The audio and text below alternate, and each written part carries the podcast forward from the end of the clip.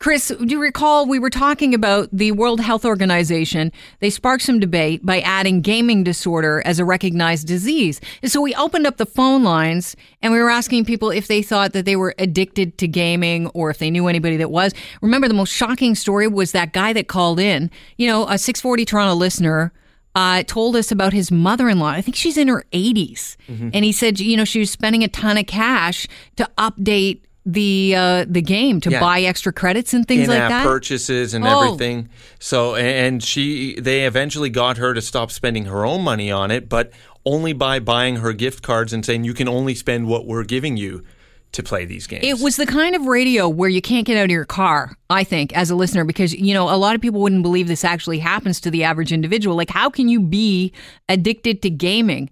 Um, but addictions are addictions. And Cam Adair is a guy that we tried to get um, for, you know, on the show. He runs a company called Game Quitters. And he is a former video game addict, and he joins us on the show right now. Uh, Cam, it's good to have you in. I'm happy you could get here in person.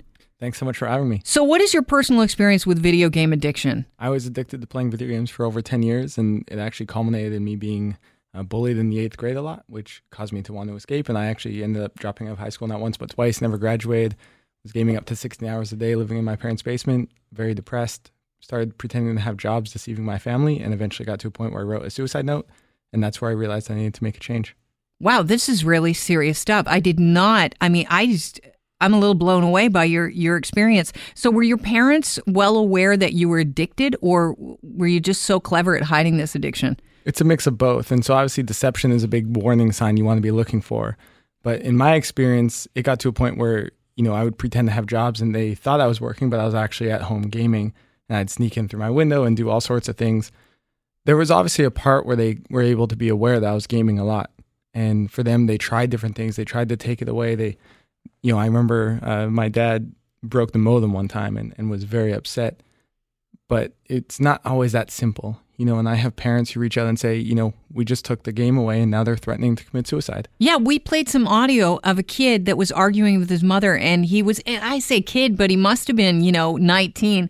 And he's saying, give the game back. And she says, no, I'm not giving the game back. And he literally starts smashing his head against the wall. Did you feel completely out of control? Were you aware that you were addicted while it was going on? I wouldn't have used the word addicted back then. What would you have said? I just loved the game. What game was it? I played StarCraft, I played World of Warcraft, I played Counter Strike. And for me, what I realized was there were specific reasons why I was so drawn to games.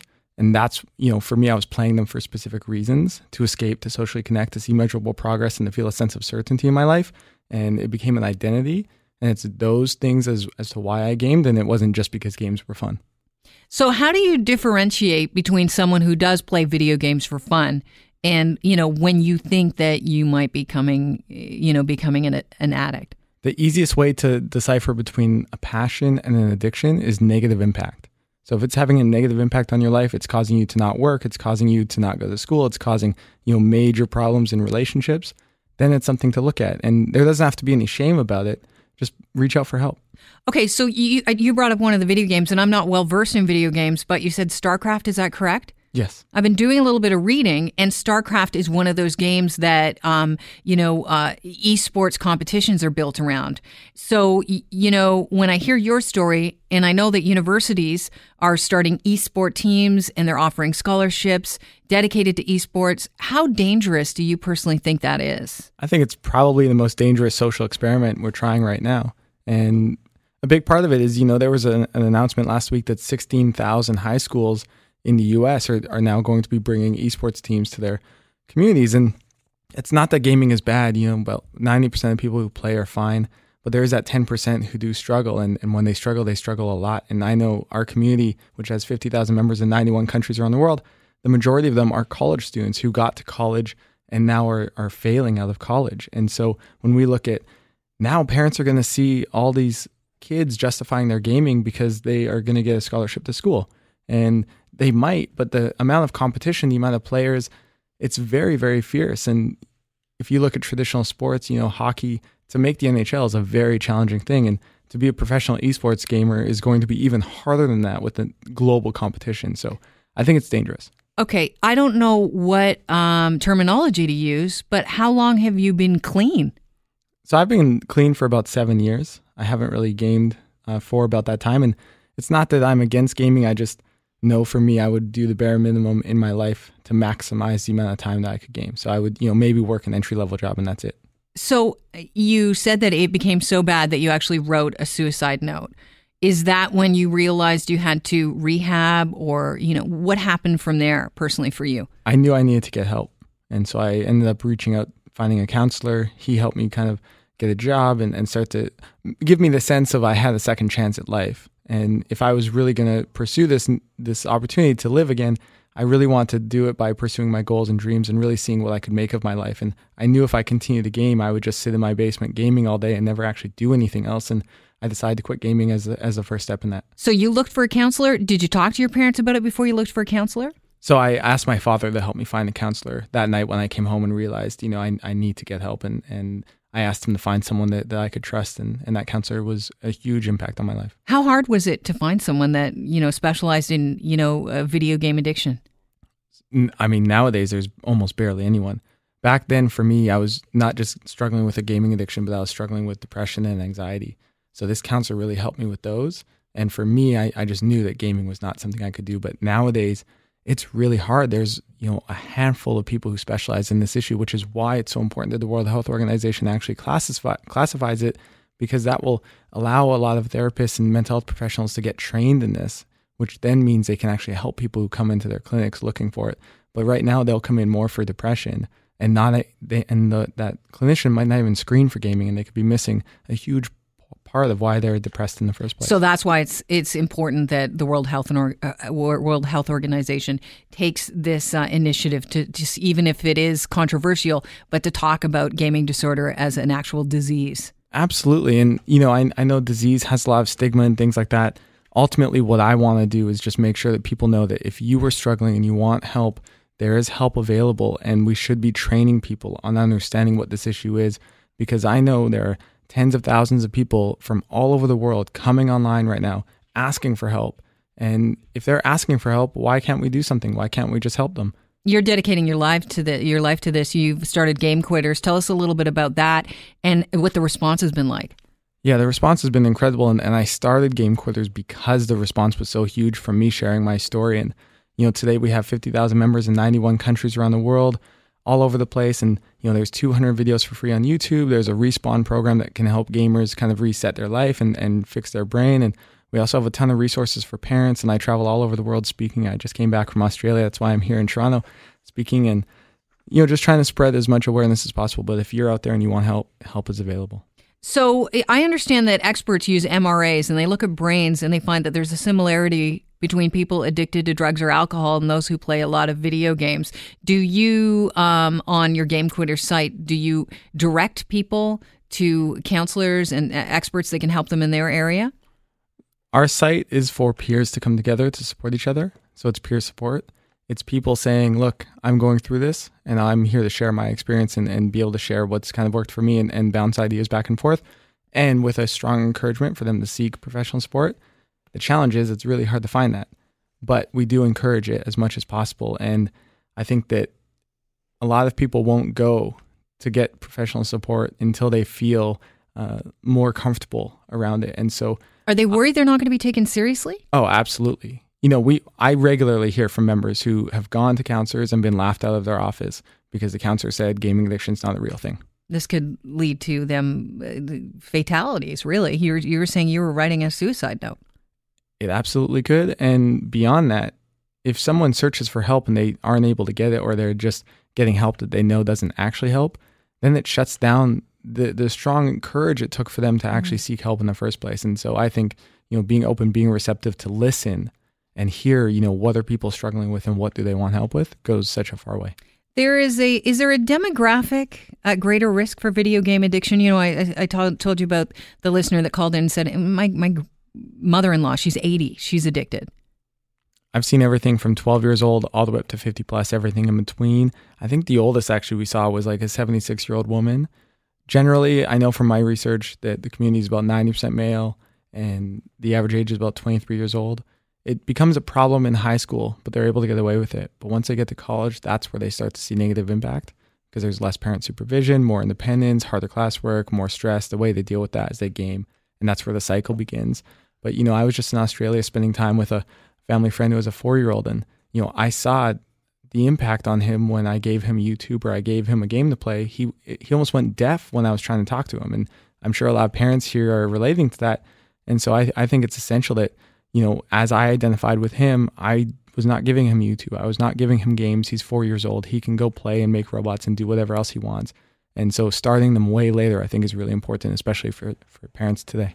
So, uh, you know, as a video game addict, uh, what should people be looking out for and what can they do? Because, you, know, you talk about YouTube and you talk about screens. Well, they're all around. Uh, you know, I think parents right now uh, are dealing with, you know, a completely different parental landscape than any other generation, you know, th- because we have not had access to uh, screen time like we do now. So uh, it's uncharted territory. What uh, could they do? What should they do? Well, they have to get as informed as possible about the issue. And so that's, you know, reading books, listening to research, you know, going on the website, reading resources. That's important. Connecting with other parents. We have a Facebook group where parents can come get involved. If you search Game Quitters, you'll find it. And you can also so- talk to each other and support. Beyond that, removing devices from the room. So no phones in the room, no games in the room. Bring them out into a central area where you can be able to see. I think putting uh, you know, tracking devices on game or on, on the computer, putting apps that can limit certain apps and limit problematic websites and problematic games is really important. And be really aware of any deceptive tendencies, whether they're lying or they're stealing credit cards or spending your money in these games. Those are huge red flags you want to be paying attention to. And I think as parents, you know, you have to set strong boundaries and you have to stay firm in them. I, I see so often the parents they'll they'll set a boundary, but then they give in right away. And but a lot of them say, well, you know what? If they're not going to do it here, they're going to do it somewhere else, and then I'm not supervising. What do you say to that? Help them become more of a leader to spend time in places where video games aren't even available.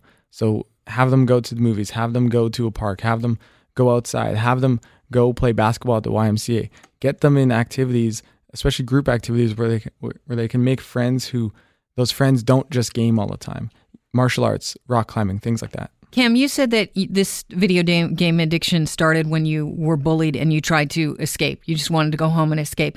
Uh, were your parents aware you were being bullied? They didn't know until I dropped that on a TEDx stage a number of years ago. Really? Yeah, I hid it from them. So you need to have conversations with your kids on a daily basis. Yes, and you have to build rapport. So, for instance, mm. if you're a parent and you don't understand what game your kids are playing and you don't even know why they like those games, you know, those are places where you can start. You can learn about the game, learn about why they play. You can watch, you know, if they're playing Fortnite, type Fortnite gameplay into YouTube and you can watch different people playing and you can learn about it and that will help you then be able to say, "Oh, you play StarCraft. Okay, what race do you like to play? Oh, you like to play Zerg. Okay, why do you play Zerg instead of Protoss?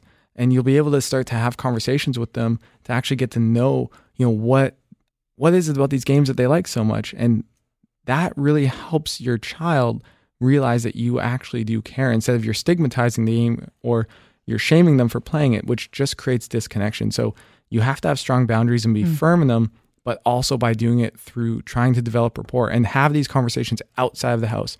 If you're trying to have a conversation with me right next to the computer, I'm going to say whatever you need me to say for this conversation to end so I can get back to my game. So instead, go to a Starbucks, go out for lunch, go out for dinner, somewhere outside of the house where then you can have these conversations where I can actually be a bit more present.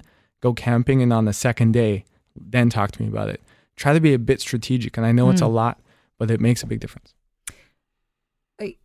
You're in town for permission to think freely. What exactly is that? So I'm in town for I'm speaking tomorrow, but permission to think freely is coming up June 7th, and I'm coming back to Toronto. And permission to think freely is basically a show where it's it's art and music all coming together to talk about personal development, but in a way where it's through entertainment. And so it's a group of friends and I, and we put on a show about kind of understanding ourselves, understanding our thoughts, understanding you know the collective beliefs that society has, and how we can all come together to to kind of move our world forward into a better place. Who's it for?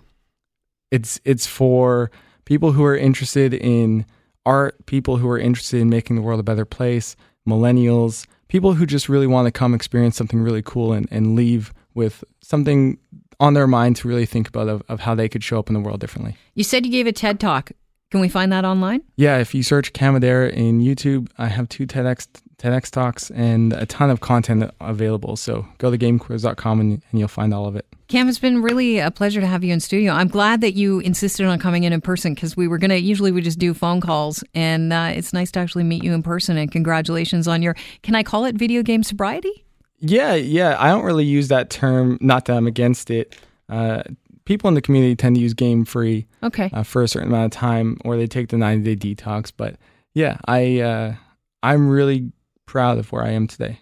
And, and, I'll own that and just trying to pay it forward as much as possible. And, and thank you so much for having well, me. Well, thanks for being here. I'm sure you've reached a lot of people that had no idea uh, what video game addiction was all about. And there'll be some interesting conversations um, that they'll be having with their kids. So thanks for being here. Thanks so much. Cheers.